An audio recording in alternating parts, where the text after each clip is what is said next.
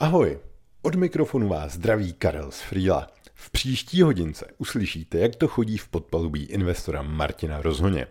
Dozvíte se, jak kočíruje spolupráci s desítkami projektů, do kterých investoval a jak přitom všem zvládá zdravý životní styl. Zájem o zdraví Martin přináší třeba i do startupu Mačavert, který se snaží nalézt lék na rakovinu. Probrali jsme dále vzestup farmářských potravin na stuku, menstruační kalhotky Snacks nebo brýle na virtuální realitu VR Geners. Tohle byla pro mě jedna z nejzajímavějších podcastových hodinek a věřím, že i vás bude bavit a inspirovat. Za pár vteřin začíná rozhovor, ale ještě předtím bych vás rád informoval o nové tzv. PVA aplikaci, kterou máme na Freelu. Nainstalovat ji můžete jedním klikem přímo z adresního řádku pro lížeče Chrome. Díky tomu budete mít Freelo jako samostatnou aplikaci a nezapadnou vám tak úkoly mezi ostatními záložkami. Dále získáte notifikace do oznamovacího centra a podobné drobnosti, které se vám mohou při práci hodit. Teď už ale nebudu zdržovat. Dámy a pánové, kluci a holky, přeju příjemný podcastový zážitek, včasnou cestu, pořádný workout, pohodové venčení, vaření, běhání nebo co u podcastu zrovna děláte.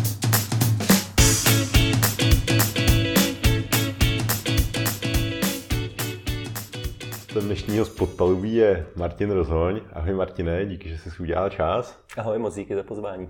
Tak, eh, jak by se v krátkosti představil, eh, kdo je Martin Rozhoň dnes? Už jsi jenom investor nebo jak to máš? To je killer otázka hnedka na začátek. No, když bych to teda vzal eh, nejdřív z té profesní roviny, kvůli který tady v podstatě jsi asi pozval, tak eh, bych řekl, že dneska jsem hlavně investor, respektive já říkám, že jsem eh, investor do lídrů s dobrou karmou, eh, který mají vizi, která se mnou nějak rezonuje. Takže není to takový jakoby úplně čistě finanční investor, který by se koukal jenom jakoby na zisk, ale vlastně chci podporovat lidi a projekty, které mě dávají smysl. A to vlastně asi možná souvisí s tou druhou částí otázky, že vlastně eh, v tom mém životě se snažím dělat věci, které mě naplňují, které mě baví, eh, ve kterých jsem dobrý. A super je, že se mi daří vlastně i za to získávat peníze, takže to je takový to ikigai, jestli znáš vlastně mm-hmm. průnik toho, co, co tě baví, za co ti jsou lidi ochotní platit a co ten svět nějak jako potřebuje. Takže tak bych se asi charakterizoval. No hezký. A jak se dostal do bodu, kde seš teď? Protože Eh, člověkem, tak vlastně, když vyjde z vysoké školy, ty jsi byl na FITu. Jo, jo. Eh, čtyři roky fakulta informačních technologií, pak už do páťáku jsem nenastoupil, protože jsem už rozjížděl firmu a současně jsem měl dost velký zdravotní problémy, což se nedalo takhle, ta trojkombinace, tak tu firmu jsem z toho škrtnul. Ze zdravotních problémů jsem se vyhrabal postupně a, a pak jsem vlastně budoval firmu to vlastně začalo původně jako eh, nekomerční web celostní medicína.cz, který mhm. eh, vlastně přinášel lidem informace o zdraví z pohledu celostní přírodní alternativní medicíny, protože já jsem vlastně měl eh, ty svoje zdravotní problémy, které jsem řešil právě těma těma metodama úspěšně a chtěl jsem to poslat dál, vlastně, aby se o tom dozvědělo větší množství lidí. A pak vlastně k tomu, aby se to dalo financovat, tak vznik e-shop pro zdraví, kde jsme prodávali ty bylinky, vitamíny a další věci. A z toho pak vznikl celý Vivantis, který měl 12 e-shopů v několika zemích z různých segmentů, hodinky, parfémy, šperky, kosmetika, produkty pro zdraví, všechno možný móda. A, takže pak jsem 18 let budoval Vivantis. No. Hmm. A v jakém bodu se to přeplo z toho, že aby si mohl tu celostní medicínu nějakým způsobem rozvíjet a tak dále, tak když si dostal tu vizi, že to budou právě ty parfémy, šperky, jakože vlastně fakt velký biznis. Tak eh, na to financování vlastně mělo být to pro zdraví, se kterým jsme začínali. Eh, nicméně jsme si poměrně rychle uvědomili, že tenhle ten segment eh, té přírodní medicíny je poměrně pod velkým tlakem farmaceutických firm z důvodu jako biznisových a tím pádem legislativních a že by nebylo dobré jako mít jenom tu jednu nohu, kterou nám teoreticky může někdo uh, podseknout. A taky se to děje, že vlastně dneska už nemůžeš v podstatě téměř nic psát třeba o bylinkách, žádný účinky, protože Evropská hmm. unie prostě to neschvaluje. Uh, takže jsme pak eh, zvažovali, do jakých dalších segmentů diverzifikovat a přišly nám jako zajímavý ty segmenty, o kterých jsem mluvil z různých důvodů, tak postupně vznikaly ty další e-shopy ve Vivantisu. Mm-hmm. A jak ty přímo sám si se dostal k té celostní medicíně, co tě nasměroval, protože většinou typicky lidi jdou k doktorovi, chtějí prášek mít vyřešeno a hotovo. Tak eh, bylo to hodně vlastně přes moji maminku, eh, která byla taková babka kořenářka a vlastně tahala mě po různých léčitelích a různých alternativních metodách a sama mě vlastně léčila, protože jsem měl jako poměrně vážný zdravotní problém, tam třeba i podezření na leukemii, těžká mononukleóza, autoimunitní záněty ledvin, prostě takový jako hmm. zápaly plic, jako v podstatě skoro smrtelný onemocnění pro většinu jakoby lidí. Nicméně eh, postupně se vlastně mě podařilo nějak eh, tou alternativní medicínou se dostat do, bych řekl bych, docela dobrýho stavu funkčního. Já musím za sebe říct, že vypadáš fit. jo, jo, děkuju. Eh, takže, takže to asi funguje, protože jsem jako konvenční léčbu vlastně nikdy mimo nějakého akutního stavu, třeba u toho zánětu ledvin nepoužil. A chtěl jsem právě jakoby dál ty informace předávat, protože mi přišlo, že to je úplně skvělý a před těmi 20 lety, kdy jsem celostní medicínu zakládal, tady ještě příliš těch informací nebylo. Dneska už je toho samozřejmě spoustu. Ale je dobrý, že i dneska na tu celostní medicínu chodí nějakých 300 tisíc unikátních návštěvníků, vlastně bez jakýkoliv marketingu, jenom jako z organiku, že máme asi 6 tisíc článků, je tam zadarmo poradna lékařská a tak dále. Takže mám radost, že si to vlastně tu, tu svoji cílovku našlo. No co všechno spadá do té celostní medicíny teda?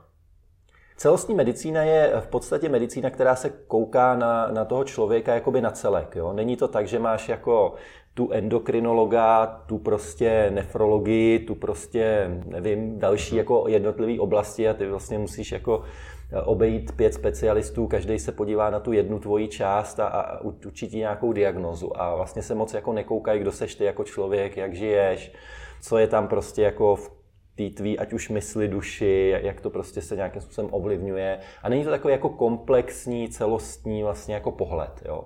A ta celostní medicína se snaží opravdu koukat na tebe jako na člověka, na ty vztahy mezi těma jednotlivýma eh, orgánovými systémama, na vztahy prostě s tou psychikou, s tou duší. Koukáš se prostě, jako jak, jak žiješ, jak vlastně upravit celý ten životní styl, nejenom, že ti dají eh, růžový prášek, který ti vypne nějaký jako, nějaký jako problém, ale zůstane tam vlastně ten důvod a pak se to někde samozřejmě projevuje někde jinde. Jo. Takže myslím si, že třeba ta klasická medicína moc tyhle ty eh, chronické onemocnění jako neumí léčit a je samozřejmě dobrá v nějakých jako akutních stavech. Jo? Máš bouračku, prostě nějaký prostě život ohrošující stav, tak jako ano, pohasit to, ale pak vlastně v nějaký jako dlouhodobý, ať už jako prevenci nebo léčbě, eh, selhává. A vlastně tohle je moje jako celoživotní téma vlastně tím asi navážu i, že teďka moje nejnovější investice, která ještě teda není podepsaná, doufám, že brzy bude, tak je Institut funkční medicíny a výživy, který vlastně Uh, je tady malá klinika tady v Praze, která se zabývá Honza vlastně... Vojáček. Honza Vojáček tam to spolu zakládal, uh, dneska je Honza Vojáček eh, jinde, ale spolu zakládal vlastně tenhle ten institut. Uh, Honza Vojáček, by the way, skvěle jako lékař funkční medicín, doporučuji na YouTube vygooglovat videa, hodně moc se jako dozvíte. Nebo vlastně napsal knihu Funkční lékař, tak tu, tu, doporučím já zase za sebe. Jo, a napsal, nevím jestli funkční lékař, ale teď nevím, jak se ta knížka jmenuje, ale eh, možná můžeš zkusit mm-hmm. vygooglovat, ať, ať můžeme říct posluchačům. Umění být zdrav. Ano, umění být zdrav. A teď tak, píše druhou. Tak to je to, co jsem myslel. Jo, umění být zdrav, určitě super. A teď píše ještě druhou knížku, nevím, jestli už vyšla nebo vyjde brzo, určitě doporučuju. A vlastně eh, ten Institut funkční medicíny jednak vlastně vzdělává lékaře, aby se dokázali na toho pacienta koukat eh, v té komplexnosti a jednak vlastně poskytuje konzultace eh, koncovým klientům, jako seš ty nebo já, který chtějí vlastně udělat zejména jakoby pro svoji prevenci a vlastně poradit se s těmi odborníky. Takže do, do této firmy vlastně teďka investuju, současně k tomu je i e-shop Puravia.cz, Puravia.sk, kde jsou vlastně zase ty nejkvalitnější doplňky stravy, které zase můžou v rámci prevence i jako nějakých problematických stavů pomoci. Takže se oklikou vlastně vracím k tomu, u čeho jsem vlastně začínal s tou celostní medicínou před 20 lety jako investor teďka zpátky k tomuhle tomu tématu. Mm, hezký. A co třeba tobě pomohlo změnit v svém životě v tom celostním přístupu, že se asi nějakým procesem postupně dopracoval do stavu, že jsi byl zdravý. Upravil si stravu, předpokládám, ale co třeba všechno tam bylo, nějaký doplňky nebo... Určitě to byla jako hodně dlouhá cesta.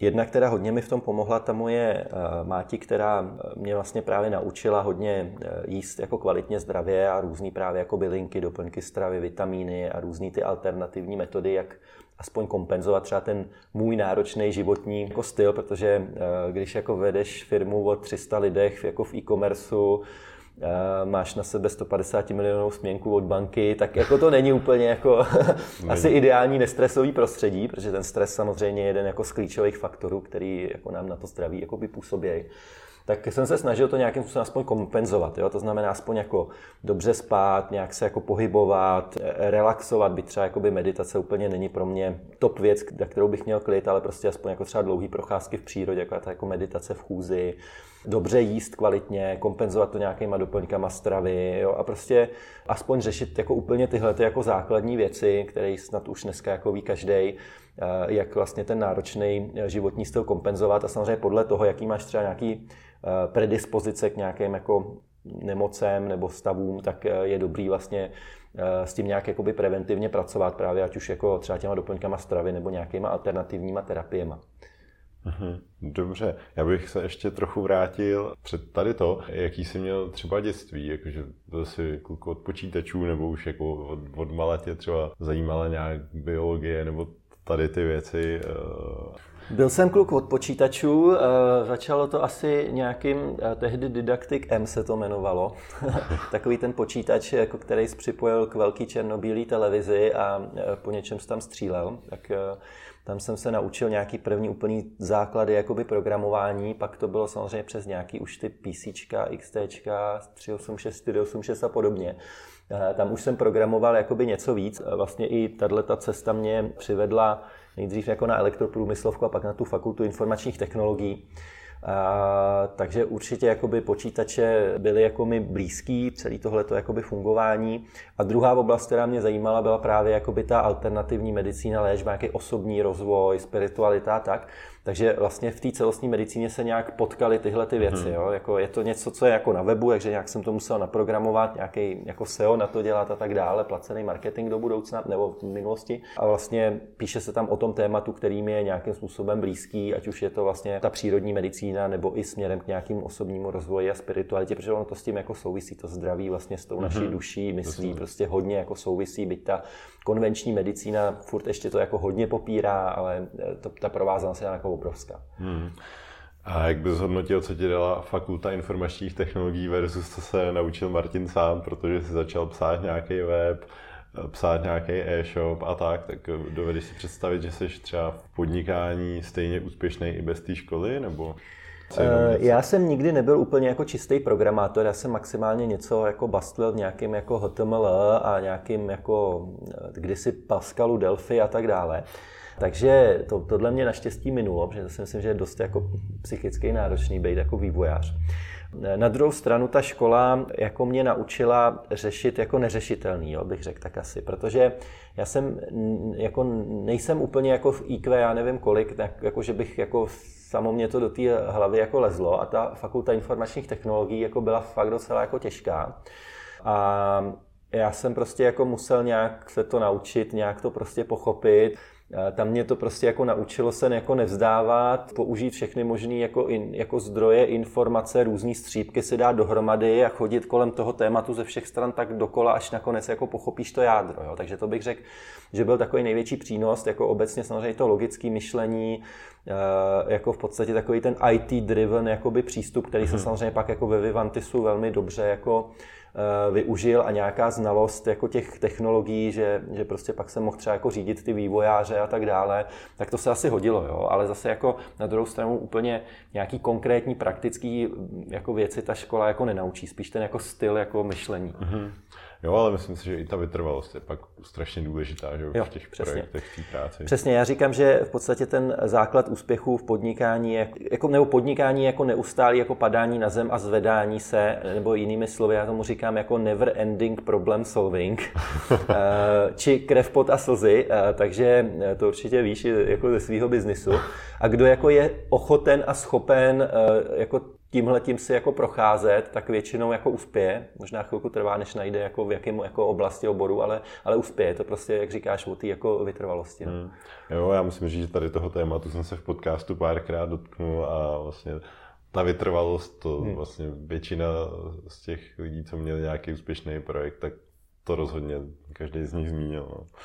Já jsem vlastně Vivantis budoval 18 let, jo. to není jako žádná jako rychlokvaška. Jo. Někdo jako říká, hele, jako by tobě se podařilo jako vybudovat super úspěšnou firmu, jako dotáhnout to na miliardu, ale to ne, netrvalo 2, 3, 4 roky, to trvalo 18 let, to je strašně dlouho. Jako. No počkej, a v kolika letech to teda vlastně spustil? No, asi nevím, 21 nebo kolik mi bylo, něco jako 20.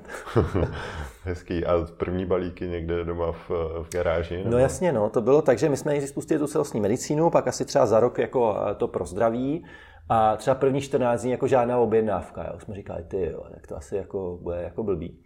Eh, no a pak jako prostě nějak začaly pomalu objednávky chodit, jakože jedna za týden a dvě za týden, jo, a jako velmi pomalu, my jsme ani žádný jako zboží neměli doma skladem, protože jsme na to ani neměli peníze, takže když přišla objednávka, jak jsme to objednali u toho dodavatele, našli doma nějakou krabičku od čaje nebo od bod, do toho zabalili, donesli na poštu, jo. To bylo fakt jako takhle ze začátku eh, jako jednoduchý, jo, nebo složitý, nevím. A, a, takže nejdřív jsem jako přizaměstnával moji máti, pak babička jako nám pomáhala s nějakým jako vyplňováním složenek a balením a stříháním slevových kuponů vytištěných jako, jako věcma, takže to byla jako rodinná manufaktura v obyváku, no. pak se to postupně jako začalo zvětšovat. Hezký. A ještě teda mi doplň, eh, ty si pocházel třeba jako z rodiny, kde se nějak podnikalo a tak, a nebo naopak jako spíš, Martine, tak hlavně tu vysokou školu, ať si najdeš dobrou práci a no byly tam oba dva ty tlaky, spíš teda eh, třeba od té babičky s dědou, který vlastně jako byli učitelé, tak tam bylo jako přesně to vzdělání a prostě jako byli špatný z toho, když jsem jako eh, v té školy odešel, nebo když viděli, jako, že se k tomu chystám. Ale na druhou stranu pak zase jako uh, už ta babička viděla, že už to nějak jako funguje v tom biznisu. Tak, že už se tak, na tu poštu chodí často. Tak, jako jo, tak, uh, tak jako to pochopila. Jinak jako moji rodiče eh, byli podnikatelé, eh, máti vlastně podnikala ve službách pro zemědělství, protože je vlastně jako vystudovaný jako agronom a dělá v zemědělském výzkumáku a tak. Eh, táta zase měl růz, všechny možné různé podnikatelské aktivity, velkoobchodní, maloobchodní, obchodoval se vším možným, služby, tak, tak tam jsem zase měl takový jako průřez jako od kadeřnictví, obchod s hračkama, velkou obchod s textilem, no prostě jako fakt všechno možný. Hmm. Takže s ním jsem jezdil i třeba na veletrhy a tak, takže tam mě to určitě jako nějaký jako takový jako základ, že něco nějak levně koupíš, draze prodáš hmm. a, a nějak musíš komunikovat se zákazníkama, jako dalo. Jo. Samozřejmě ten online business je úplně něco jako jiného, tam spíš mě jako pomohly ty IT znalosti, jako jak udělat dobrý e-shop, jak zajistit, abys byl na prvním místě na seznamu na SEO a takovéhle věci. Mm-hmm. Ale samozřejmě jakoby nějaký ten základ toho obchodování tam musí být taky. No. Hmm, super. No, uh, jsme vlastně utekli pořád ještě trochu od toho zdraví, tak jenom ještě možná by mě zajímalo, jaký třeba doplňky ty by si doporučil, nebo co ty sám třeba v dnešní době kupuješ pro sebe, to nějaký třeba C, který se rozpouští dlouze. No, nebo... Ono se nesmí říkat, že něco eh, léčí, nedej bože, nebo preventivně působí. Samozřejmě, mě jenom zajímá, co, co, co ano, ty používáš z... a co si o tom myslíš. Ano, vzhledem jako k dnešní situaci nebudeme jmenovat, jaké problémy tady máme, tak, eh, tak uh, užívám uh, lipozomální vitamin C, že ten má jako dobrou střebatelnost a to C jako zvyšuje imunitu. To je dokonce schválený zdravotní tvrzení, to se může říct. Uh, pak určitě vitamin D, ono je nejlepší teda vyběhnout jako na sluníčko, ale pokud ho ještě jako moc nemáme a nejsme schopní být aspoň hoďku denně venku odhalený jako na sluníčku, tak je dobrý to suplementovat.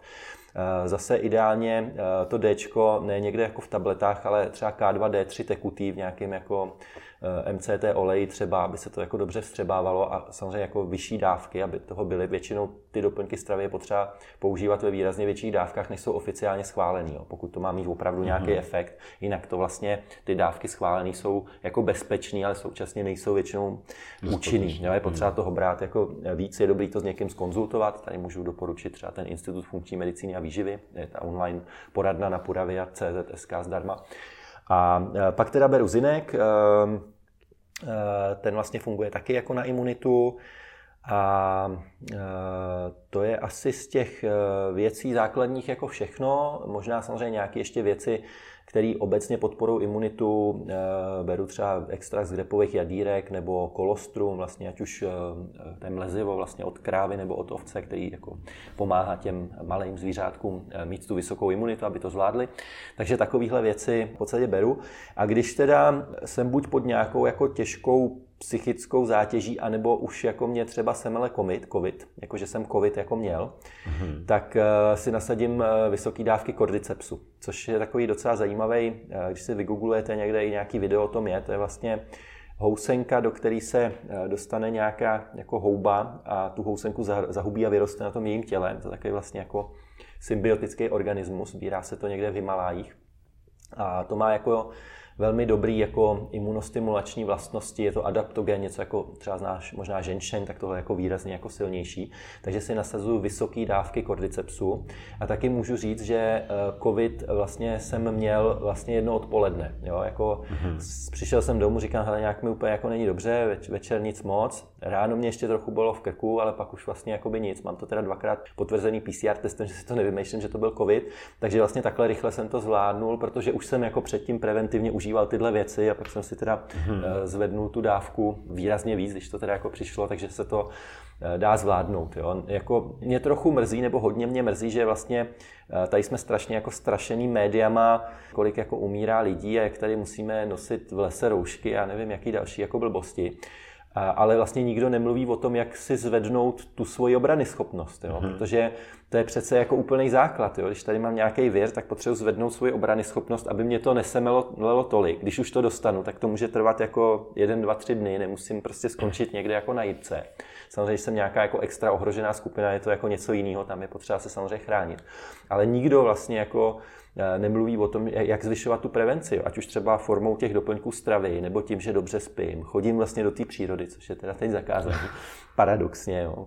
Eh, na to sluníčko prostě kvalitně jakoby jíst, jo, nestresovat se, prostě to jsou úplně jako základní věci, které se jako by stálo za to jako zkomunikovat, protože je, je, to jednoduchý, to je opravdu jako jednoduchý a, a člověk je schopný, když jako najede na nějaký takovejhle eh, životní styl, tak během pár týdnů jako si tu imunitu jako několika násobně jako zlepšit a pak opravdu to riziko toho, že skončíš někde v nemocnici nebo s nějakým těžkým jako průběhem je jako velmi malý, jako, hmm. minimální. Já musím potvrdit i tady těch pár týdnů, protože já teďka několik let po sobě jsem vždycky jel na měsíc eh, do Las Palmas a tam prostě najednou každý den spousta slunce, každý den spousta sportu, plavání, tohle to utlumení stresu, protože vlastně žádná schůzka, že? protože hmm. Las Palmas a tak dále a méně práce, více věnování, já nevím, přípravy jídla a tak dále. A vždycky jsem se cítil, že když jsem se tam teď po tom měsíci vrátil, tak to byl úplně eh, nový člověk a vím, že pak nikdy další měsíce žádná rýmička nebo cokoliv se absolutně bylo vyloučený. No. Hmm. Takže yeah. jenom potvrzuji, že klidně stačí pár týdnů nějakým způsobem ten životní styl jako vylepšit. A jde to změnit i tady, i když nemůžeš to, do Las Palmas, tak, tak i tak. tady se dá jako fakt hodně jako udělat. To jsem chtěl říct taky, no.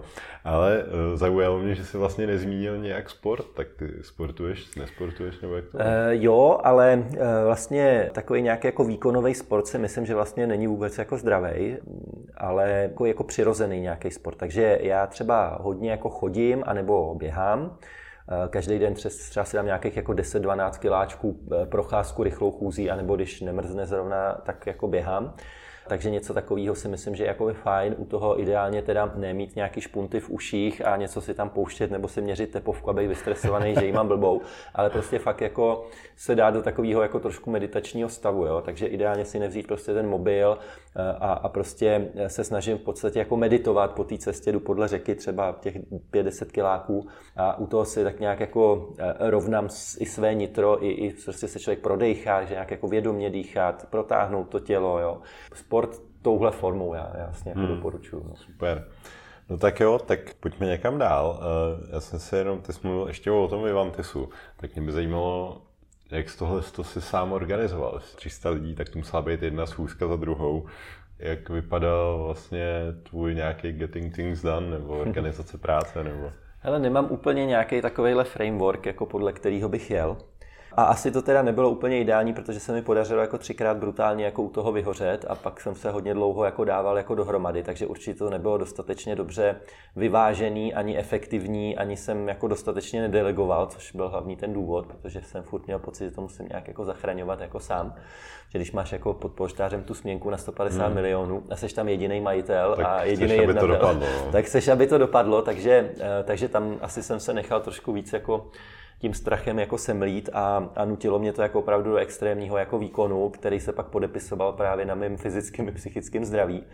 Až to teda došlo do, do těch vyhoření, ze kterých jsem se pak třeba jako rok jako sbíral po každý. Uh, takže nevím, jestli jsem ten, který by měl teda tady inspirovat nějak, jak, jak to dělat jako dobře. Ale dobrý je inspirovat i jak to nedělat. ano, ano. Takže takhle ne, přátelé. Určitě pak jsem se jako naučil postupně, jak mě to vyškolilo opravdu delegovat a u každé činnosti, kterou jsem dělal, tak jsem si kladl otázku, musím tohle opravdu dělat já a jak můžu zajistit, abych to v nějakém čase mohl na někoho delegovat a fungovalo to aspoň 80, na 80% tak dobře jako u mě nejlépe, ještě lépe. A to je jako v podstatě jediná možnost, jak se z toho nezbláznit, když prostě ti ta firma jako mm-hmm. roste a, a dynamicky potřebuješ furt jako něco jako, podva, jako valit jako pod sebe. Takže, takže tohle to určitě pak eh, nějaký jako Eh, správný nastavení procesu a systému. To mě naštěstí naučila ta škola, takže musím říct, že Vivantes byl hodně jako eh, bych řekl, dobře procesně a systémově podchycený, že jsme se opravdu snažili jako automatizovat cokoliv, co šlo, aby tam prostě nebyla nutnost jakoby té lidské práce, chybovost, aby jsme měli všechno automaticky jako hlídaný. Já jsem měl prostě asi 50 různých jako reportů který vlastně mě jako hlídali celou tu firmu, takže jednou za měsíc eh, jsem byl schopný si těch 50 reportů, když mě to vyplivly, projít a přesně vědět, jako, jestli ta firma šlape, anebo na co je potřeba se jako zaměřit, za kým jít a jakou mu dát jako hmm. otázku. Takže to si myslím, že z hlediska té efektivity řízení eh, bylo taky dobrý, ale obecně jako i tím, že jsem dost jako introvert a, a ten ajťák, tak to řízení lidí nebyla jako moje určitě jako silná stránka, takže dneska, když bych znova, nedej bože, zakládal takovouhle firmu, což snad už doufám nikdy neudělám, tak, eh, tak bych určitě mnohem víc času věnoval eh, na hledání těch správných lidí do té firmy, eh, nehledě na to, jako co stojí, když to řeknu jako takhle trošku extrémně, protože dřív jsem jako hodně možná koukal na to, jako, že, to, že si toho člověka nemůžeme dovolit, ale vlastně ze zpětního úhlu pohledu si myslím, že to byla třeba chyba, protože ty super kvalitní lidi tu firmu hrozně jako posunou, vydělají si na sebe, aby ti jako stojí třeba z začátku třikrát tolik, než jako si myslíš, že bys jim byl ochotný dát, eh, tak když je to ten správný člověk, tak je to ta nejlepší investice.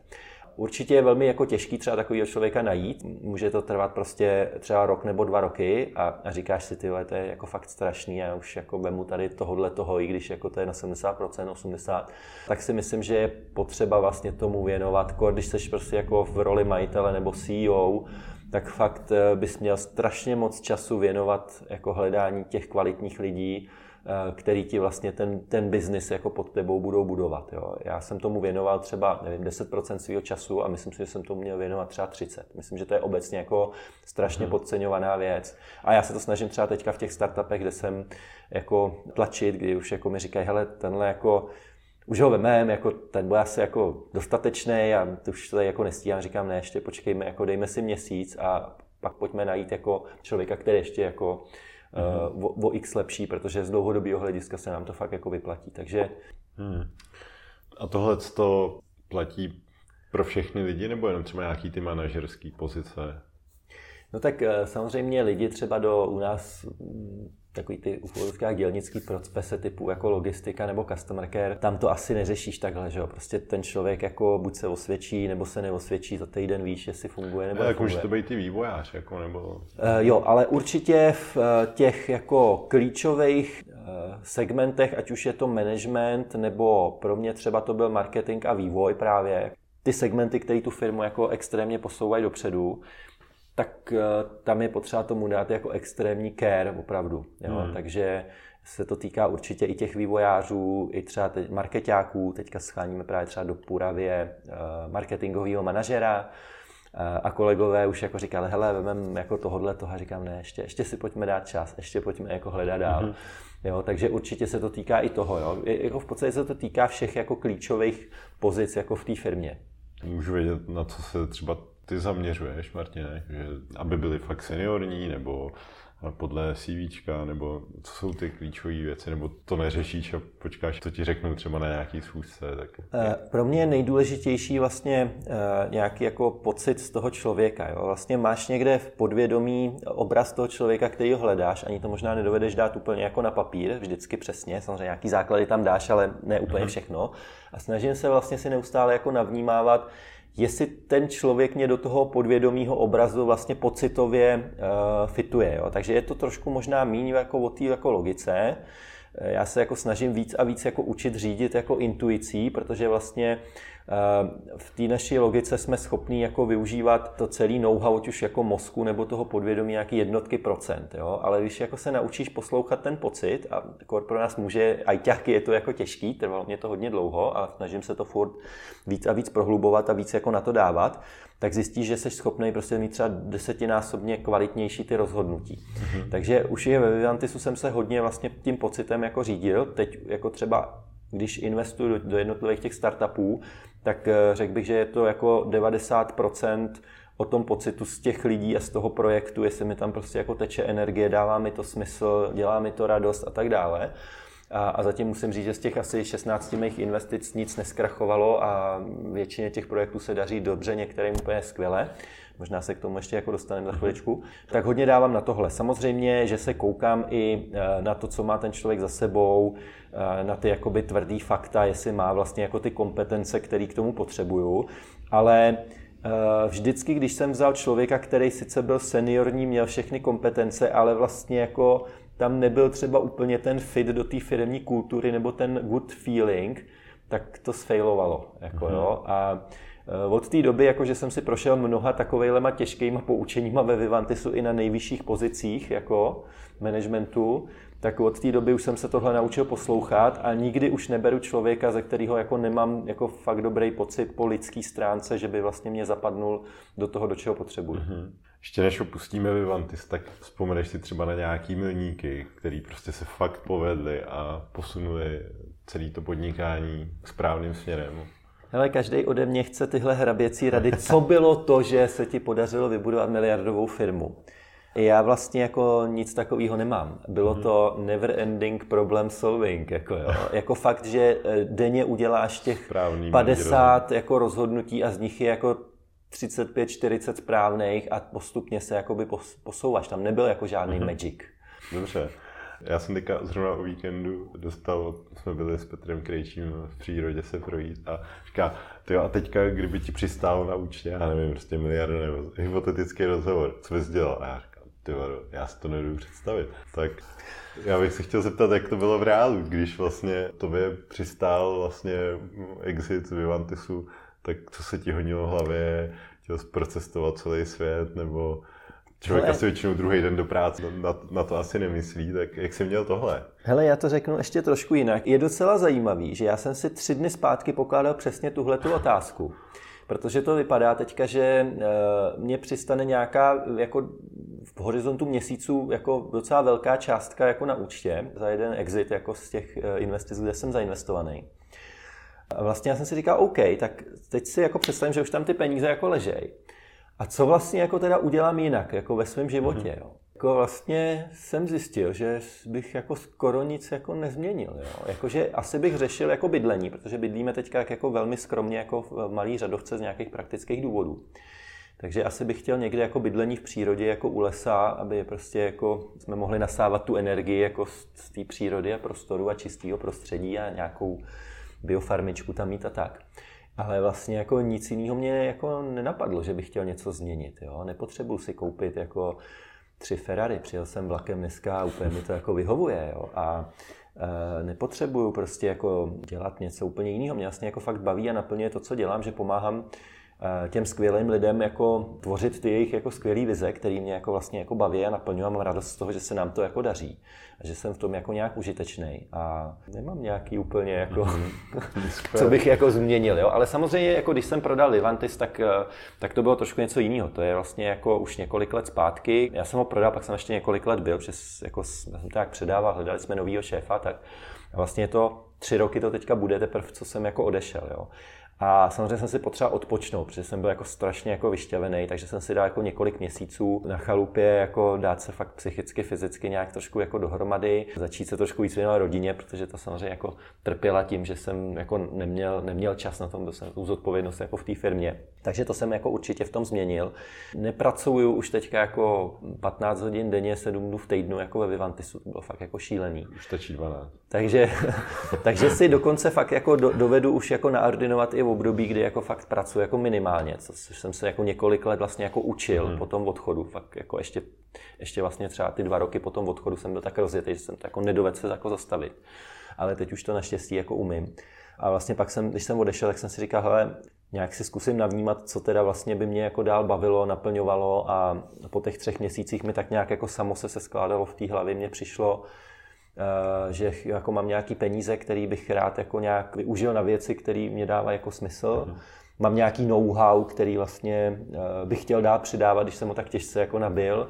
A, a chci dělat věci, které mě jako baví a naplňují a z toho mě eh, vyšlo vlastně to investování do startupů. Mhm. Co teda byly ty první startupy, do kterých si vůbec investoval, nebo takový to, naučil se na tom něco vlastně já nevím, na nějaký první investici, že hele, ty, a já si musím dát pozor na tohle, nebo jak se ty naučil být vlastně dobrým investorem? No, musím říct, že se to furt ještě jako učím, Protože i po těch ještě, třech Pardon, ještě do toho skočím, že já, já se znám s plno klukama, do kterých se zainvestoval a všichni na tebe byli jako ody, že jako dobrá spolupráce a všechny tady ty věci. Takže jak ty se jako eh, naučil být dobrý investor? Eh, to bych řekl, že je daný asi tím eh, přístupem a tou mojí životní filozofií, kterou mám, že vlastně já se na ty investice nekoukám jako primárně, hele, na čem jako vydělám prachy, ale vlastně koukám se na to, co mě baví podpořit, s kým mě baví jako spolupracovat, chci, aby to prostě bylo win-win a samozřejmě, že je super, když na tom vyděláš i ty prachy a můžeš je to mhm. použít na další projekty nebo na něco jakoby dalšího, co ti dělá radost a naplňuje tě, ale není to pro mě ten primární cíl. Jo. A tím pádem se vlastně i chovám jinak než standardní investoři, ať už z hlediska nějaký jako smluvní dokumentace, nějaký jako agresivity, vyjednávání třeba o těch podmínkách, nebo pak i, i ty spolupráce jakoby další. Jo. Já vlastně jakoby netlačím, nesnažím se tam něco jako nějak prosazovat, já vlastně se snažím nabídnout všechno to, co jako umím umím, ať už jako v oblasti nějaký jako nastavení jako strategie, produktu, managementu, finančního řízení, hiringu lidí, jo, to jsou vlastně jako věci, které jsem si nějak jako prošel, ať už ve Vivantisu nebo teďka v těch 15 startupech, eh, ve kterých jsem. Tím, že jsem jako nabil jako poměrně velký rozhled, viděl jsem jako stovky projektů, možná tisíc i za tu dobu, těch tří let, tak vlastně jako dokážu, jako, když za mnou někdo přijde, přijde s nějakým projektem, tak se na to podívat, vlastně říct, hele, tohle bude fungovat, tohle nebude fungovat, inspiruj se tamhle, tamhle, tamhle a zkus to takhle. Jo? A vlastně z toho top levelu ho nějak jako nasměrovat, protože ten founder je většinou jako zavřený v nějakém svém jako black boxu, protože od rána do, do večera přemýšlí jenom o tom svém produktu a já mu jako dokážu přinést ten jako helikopter view strategický a vlastně ho trošku někam jako otočit, mm-hmm. což jako samozřejmě z dlouhodobého hlediska může být zásadní jako pro ten projekt. A tohle je vlastně jako moje role a to vlastně většinou ty foundři i jako oceňují, že někoho mají eh, takovýhle jako zvenku. No. Takže takhle vlastně, eh, takhle k tomu přistupuju. No. Super, zajímalo by mě, ty jsi říkal, že investuješ do vlastně zakladatelů s dobrou karmou, tak mě by zajímalo, jak tu karmu eh, rozpoznáš a vlastně možná nějaký klíčové vlastnosti těch zakladatelů, který jako hledáš, který vlastně určují uh-huh. úspěch toho startupu. Já přímo říkám, že investuju do lídrů s dobrou karmou. To slovo lídr už jako samo o sobě uh-huh. něco říká. Ale nejdřív uh, řeknu k té karmě. Nedávno se mě někdo ptal, jak přesně tu karmu počítám, jestli mám jako v Excelu nějaký na to něco. A uh, nemám, protože karma je přesně něco, co já vnímám tou intuicí. Jo.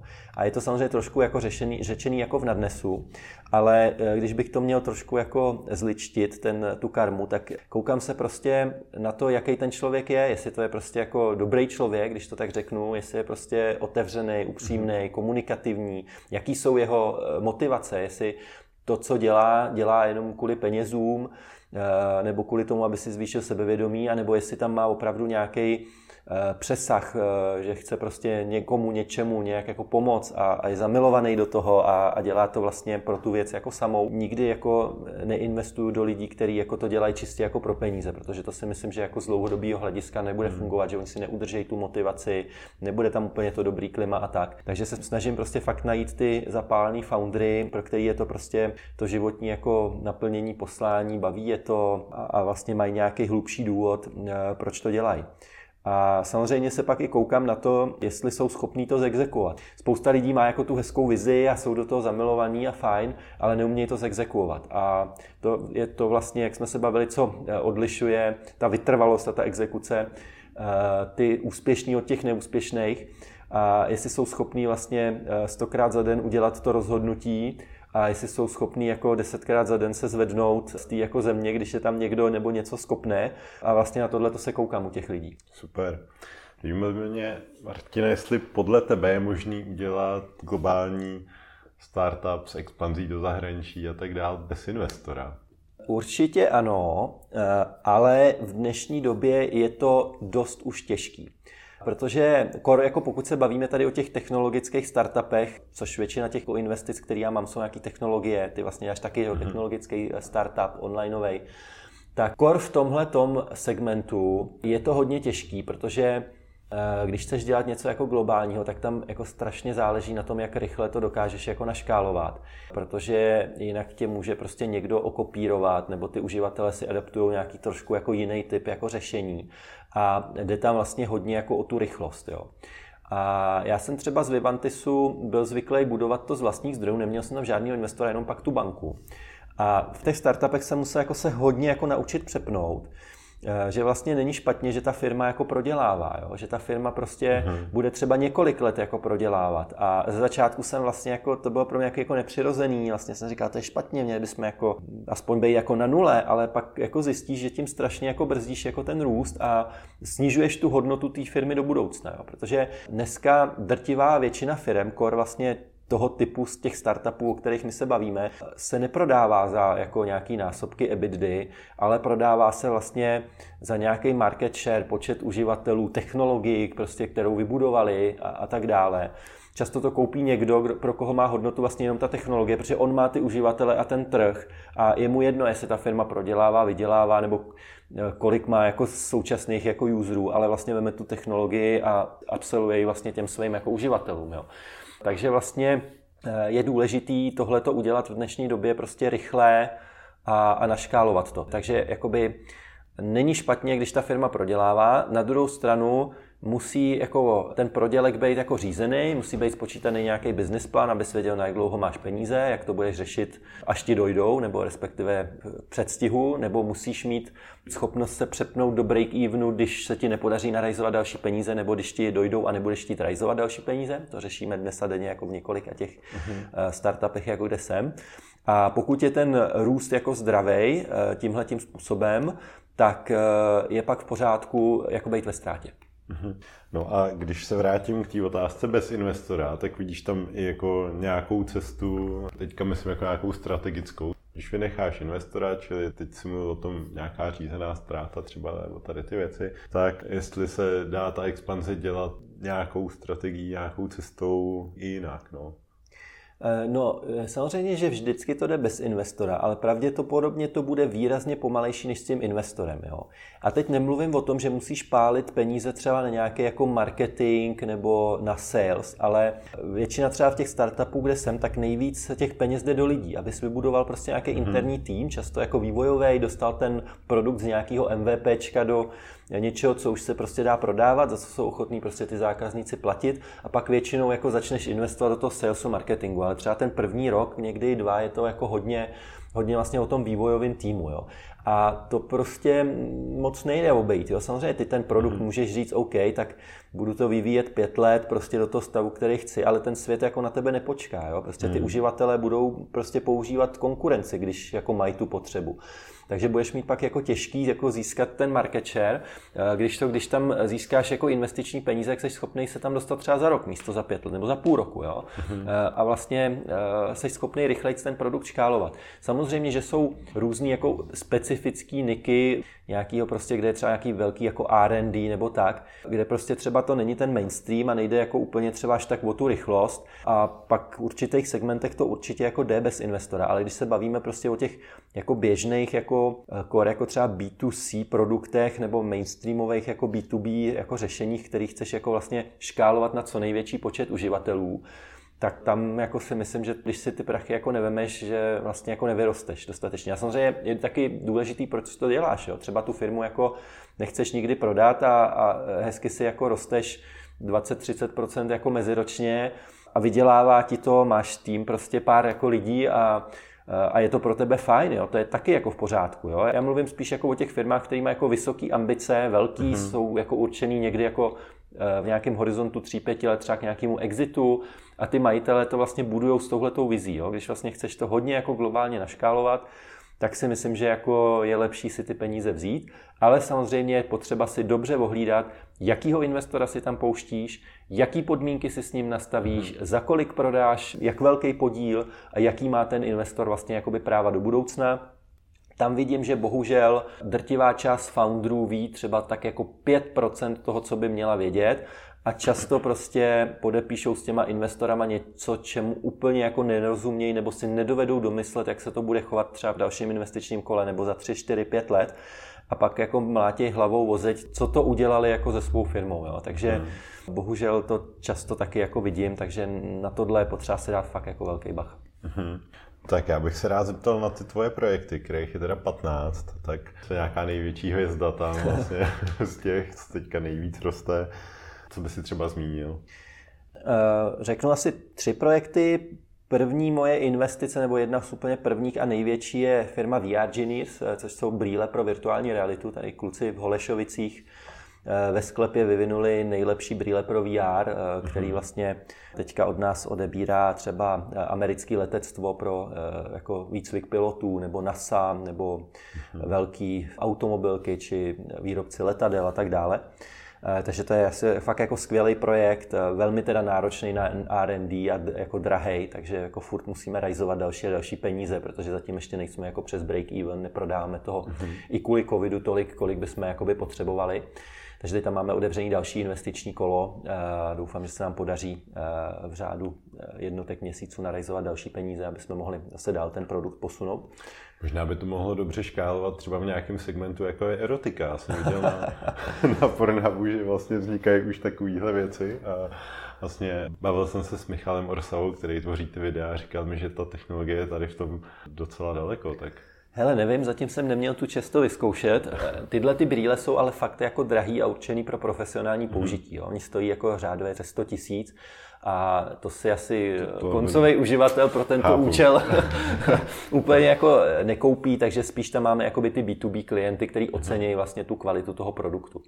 Další vlastně produkt eh, nebo firma, která jako teďka extrémně jako vyrostla, tak je Snacks, což jsou menstruační kalhotky, takový bych mhm. řekl netradiční jako segment, ale vlastně ona to je taky technologie, protože Linda s Tomášem dokázali eh, společně s Technickou univerzitou v Liberci vyvinout jako speciální jako membrány, který, eh, nanovlákený, který eh, vlastně vsáknou tu tekutinu, nepustí, nepustí zpátky. A to umožnilo vlastně úplně disruptovat to odvětví vlastně jednorázových menstruačních pomůcek a úplně přivíst jako jinou kvalitu do života žen. A taky to ocenili ty uživatelky. Ta firma vyrostla loni z 5 milionů na 100, neskutečný hmm. růst. Teďka vlastně realizujeme další investiční kolo, taky poměrně velký, aby jsme mohli pořádně rozrolovat e, zahraniční expanzi, protože teďka jsme na Slovensku a začínáme v Německu, kde už to začíná taky docela chytat trakci, ale potřebujeme jako jít globálně do dalších jako států, takže teďka tam realizujeme další investiční kolo, takže ta firma mi taky dělá jako radost a neměl jsem takový vůbec jako očekávání od menstruačních kalhotek. Já jsem, já jsem potkal před lety na Impact Hubu, vlastně to tam v rámci nějaký akce, to tam tak jako říkali, byli vlastně na úplném začátku hmm, a hmm. asi bych to do nich neřekl. Jo, no. jo, jo. Před rokem nebo před rokem a půl jako byli oba dva jenom na part time, nikoho tam jako neměli, dneska tam už je přes 20 lidí v tom týmu a roste to dál. Takže jako úžasný úspěch. Jak jako... se třeba prostě takováhle věc vyrábí, že ještě do toho skočím, tak už jako je to o tom, že mají nějaký vlastní továrny? Ne, ne, ne, to ne, určitě. To doufám, že ani mít jako nebudem, protože to je samozřejmě strašná komplexita. Investice by to bylo úplně někde jinde, to by byly jako desítky milionů jenom do toho, možná víc. Takže máme vlastně tři dodavatele v Čechách, aby jsme nebyli závislí na jednom. Každý dělá trošku i jako třeba jinak líp, umí jiný střih, třeba technologie, že máme různý jako druhy, materiály a tak dále. Takže máme tři dodavatele v Čechách. Chtěli jsme to vlastně nechat v Čechách z důvodu jakoby kvality a brandu a tak dále, aby to nebylo někde nějaký čínský jako šunt. Mm-hmm. A těm zadáváme vlastně ty produkty a ten produkt se vlastně neustále inovuje. Jo? V podstatě každý měsíc se tam něco inovuje. Jo? Materiál, šití, střih, eh, barva, jo, všechno možný. Takže furt, furt je to taky jako takový inovační jako cyklus. Takže to jsou Snacks a ještě třetí firmu bych jmenoval, která jako krásně eh, vyrostla i díky vlastně covidu v tomto případě, tak je Cuk, což je farmářský tržiště online.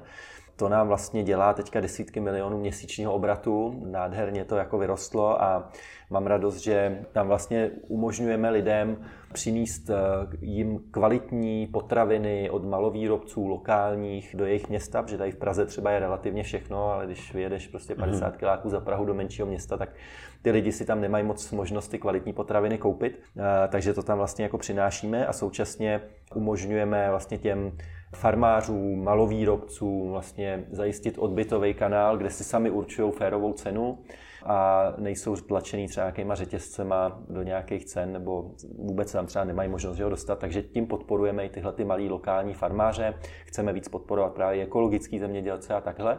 A kor teďka v covidu, kdy vlastně tenhle segment byl hodně postižený, protože nejsou farmářský trhy, jsou zavřený gastro, že jo, kam oni dodávají mm-hmm. a tak mhm. dále, tak eh, jsme spoustě z nich vlastně zachránili kůži, protože jsme byli pro ně třeba jako jediný mm-hmm. odbytový kanál. Takže to nám udělalo taky jako radost a přišlo nám hodně jako pozitivních zpětných vazeb. Máme tam několik set dodavatelů, několik set vlastně nákupních skupin, přes který se to vlastně jakoby distribuje a je to super taky projekt.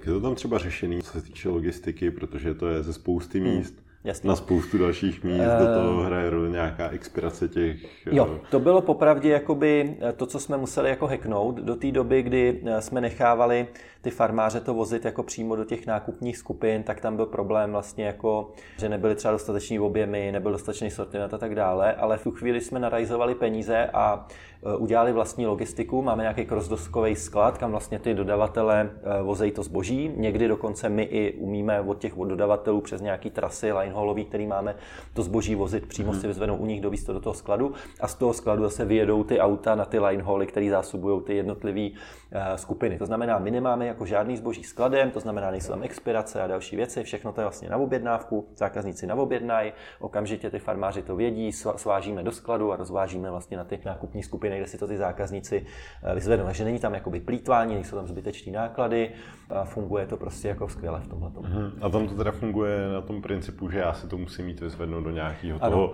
ano. centra, kam by to ano, vlastně kdokoliv si může založit svoji nákupní skupinu, ze svého okolí si tam vlastně jako ty nakupující nějak jako přizvat, ať už jako na ten web nebo do nějaký facebookové skupiny a tak dále.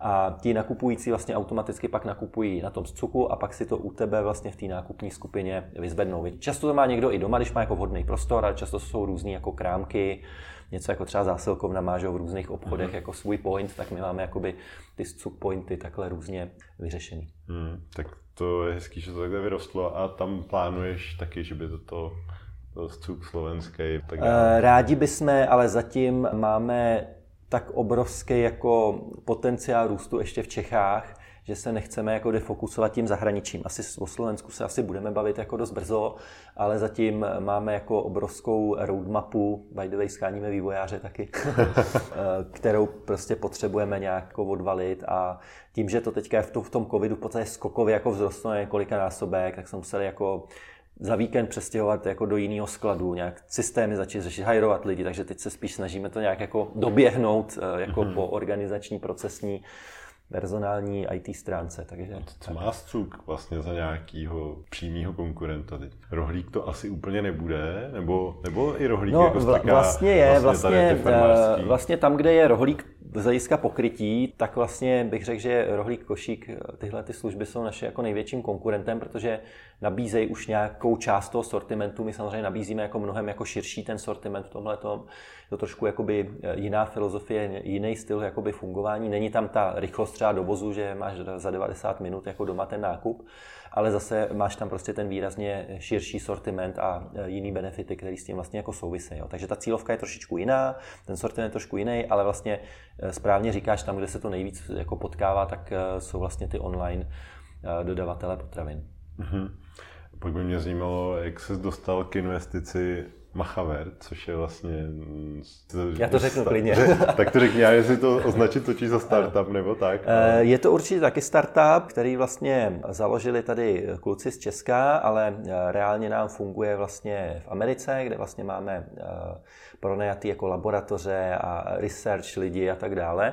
A je to vlastně vývoj léčiva na rakovinu, který vlastně vychází tady původem z českého produktu Ovosan, který byl schválen jenom jako doplněk stravy. Je to z ischemizovaných kuřecích embryí.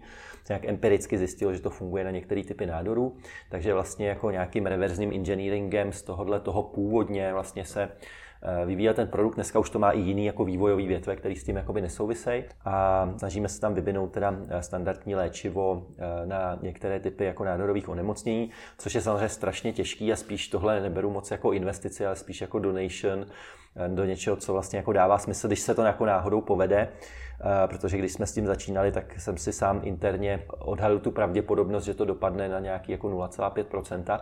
Eh, dneska bych řekl, že už jsme třeba jako na nějakých nižších desítkách procent, že ta pravděpodobnost za ty tři roky toho vývoje už jako se hodně jako posunula. Vlastně máme velmi jako pozitivní třeba testy už jako na zvířatech za sebou, že ten produkt jako není toxický, léčí vlastně Eh, na zvířatech ty některé typy nádorů, a samozřejmě to je ještě strašně dlouhá doba, než eh, se to otestuje na lidech a než to bude jako schválený. V podstatě obecně ten vývoj takového léku trvá třeba 10 let, stojí jako miliardy korun a, a ty pravděpodobnosti jsou v jednotkách procent, že na konci jako opravdu to bude. Jo. Jaký tam jsou teda ty etapy? Na čem si první jako ověří, že to teda může zabírat? Na... Tak nejdřív jako, jako v laboratoři na nějakých jako eh, buňkách principiálně, pak se samozřejmě jde na nějaký nižší jako živočichy typu myši, pak se jde na vyšší živočichy typu psy nebo něco, nevím ani. Takže to outsourcujeme vlastně tenhle, ten, tohleto testování. A tam je jako nespočet slepých větví, jo? že vlastně ty jako rozjedeš jako třeba deset různých větví, kterým směrem by to mohlo jít a zjistíš prostě v průběhu tohoto procesu, že devět jich nefunguje, jedna ti třeba zbyde jako, že funguje a tu se pak jako snažíš testovat jako na lidech v různých jako fázích, jo? ale to trvá jako strašně dlouho. Mm-hmm. No, vlastně všechny ty tvoje projekty spojuje vlastně, že ti dávají smysl. Mě by zajímalo, jaký ty třeba vnímáš smysl života. Jo, další killer otázka. Jo. Hele, smysl života, to by bylo asi samo o sobě na mnoha hodinový tady jako podcast. Ale když to jako hodně zjednoduším, tak já vlastně vnímám, že smyslem našeho života je jako přes nějaké tady naše jako zkušenosti tady na Zemi, často jako velmi eh, těžký a nepříjemný, protože to nás často posouvá, vlastně zvyšovat úroveň svého vědomí. Jak se vlastně jako posouvat. Ono, co to znamená zvyšovat úroveň svého vědomí. Jo. Ale to, to, by, to by bylo jako na strašně dlouhou diskuzi.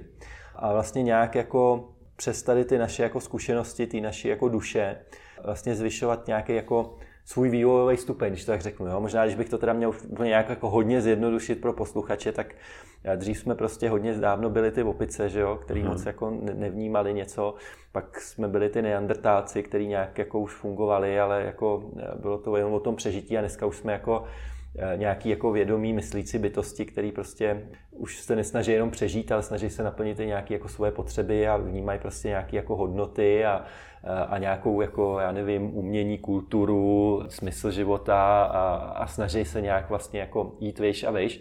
Tak to je jako hodně jako zjednodušený, ale abych to nějak jako trošku uh, přiblížil to, co myslím jako tím zvyšováním vědomí, tak tak třeba takhle bych to nějak jako eh, parafrázoval, aby to nebylo moc jako ezoterický. Mhm, super. A ty jsi mluvil předtím i o smyslu v práci. Rozvedl bys ještě tady to téma, protože mm-hmm. to bude asi o, o fous jednodušší. Jo, ono to s tím vlastně jako strašně mm. souvisí, protože že jo, dřív uh, jsme pracovali pro to, aby jsme přežili. Jo? Vysloveně to byl boj jako o přežití. Ten neandertálec musel ulovit mamuta, před ještě pár jako eh, stovkama let jsme museli někde otročit, aby jsme prostě si vydělali na to, aby jako my a naše děti přežili. A e, dneska vlastně se posouváme dál a dál, že už jako většina nás nepracuje čistě proto, aby všechny peníze utratili za to přežití, ale vlastně snažíme se hledat nějaký jako hlubší smysl, aby to, co děláme, nás nějak jako neníčilo, ale e, vlastně nám nějak třeba i prospívalo, aby jsme se nějak na tom učili, aby jsme se rozvíjeli, aby nás to bavilo a naplňovalo, aby jsme třeba v tom našem konání viděli nějaký smysl, ať už jako pro sebe nebo pro ostatní a vlastně z toho čerpali tu energii, jo? protože já furt vidím, že ještě strašně moc jako lidí, drtivá většina, pracuje právě jako pro ty peníze, aby vlastně jako si vydělali na to živobytí a ten život se vlastně jako pro ně odvíjí až jako, nebo začíná po té práci. Ale to je strašná škoda, protože v té práci jako reálně strávíme jako polovinu svého života a já se snažím vlastně i lidi jako víc k tomu, aby si sami jako našli v sobě, co je ten jejich jako smysl života, co je jako baví, co je naplňuje, co by vlastně chtěli dělat, i kdyby jim za to jako nikdo jako neplatil. Jo? A až když vlastně jako přijdeš z té práce a řekl by si, jo, tak dneska to byl jako dobře strávený den, jako to mě jako bavilo, udělal jsem něco jako dobrýho a vlastně mám možná ještě víc energie, než eh, ráno, když jsem se probudil, když je to ten dobrý den, protože mě, mě to vlastně nějak jako baví a naplňuje. A ještě mi za to někdo jako platí, tak to je skvělý, že vlastně pak můžu ty peníze zase použít na něco, co mi jako dává smysl jakoby jinýho a, eh, a nebo použít i pro dobro jakoby ostatních. Tak vlastně tohle bych chtěl, aby jako lidi eh, víc a víc hledali, a, protože si myslím, že to může najít každý, jo, bez ohledu hmm. na mhm. to, jako, z čeho jsi jako vyšel, z jakých podmínek, jaký máš schopnosti, co umíš nebo neumíš, v jakým seš oboru.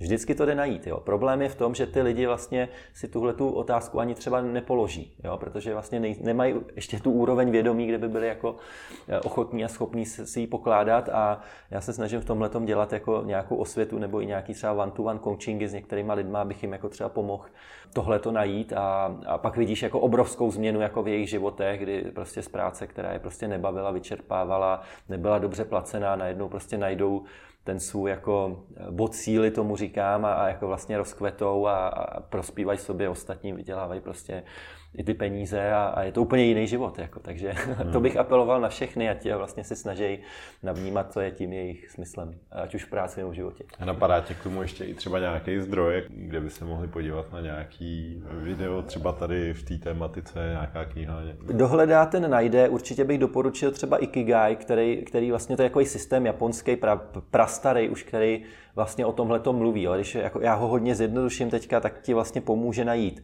co tě baví a naplňuje v tom životě.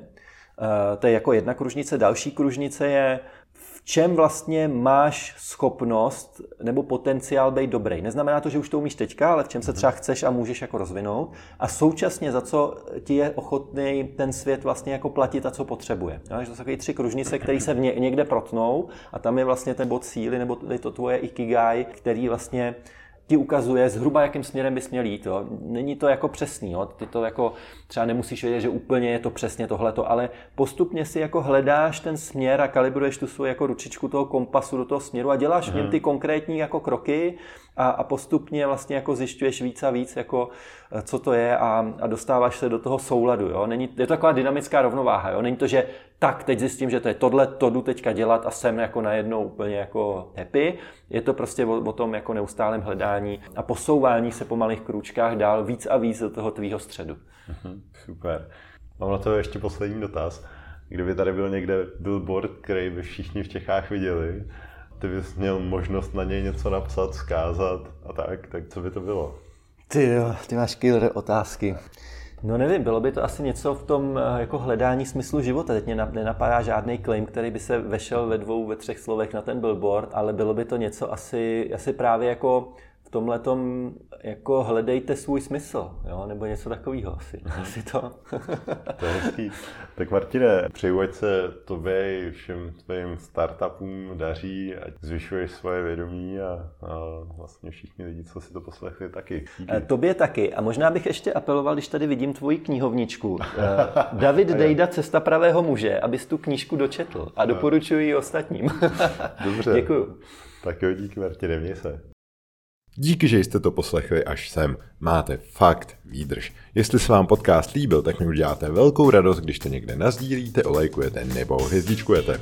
Aby vám neutekly příští díly, tak si dejte odběr ve vaší oblíbené podcastové aplikaci. S se loučí Karel z Frýla.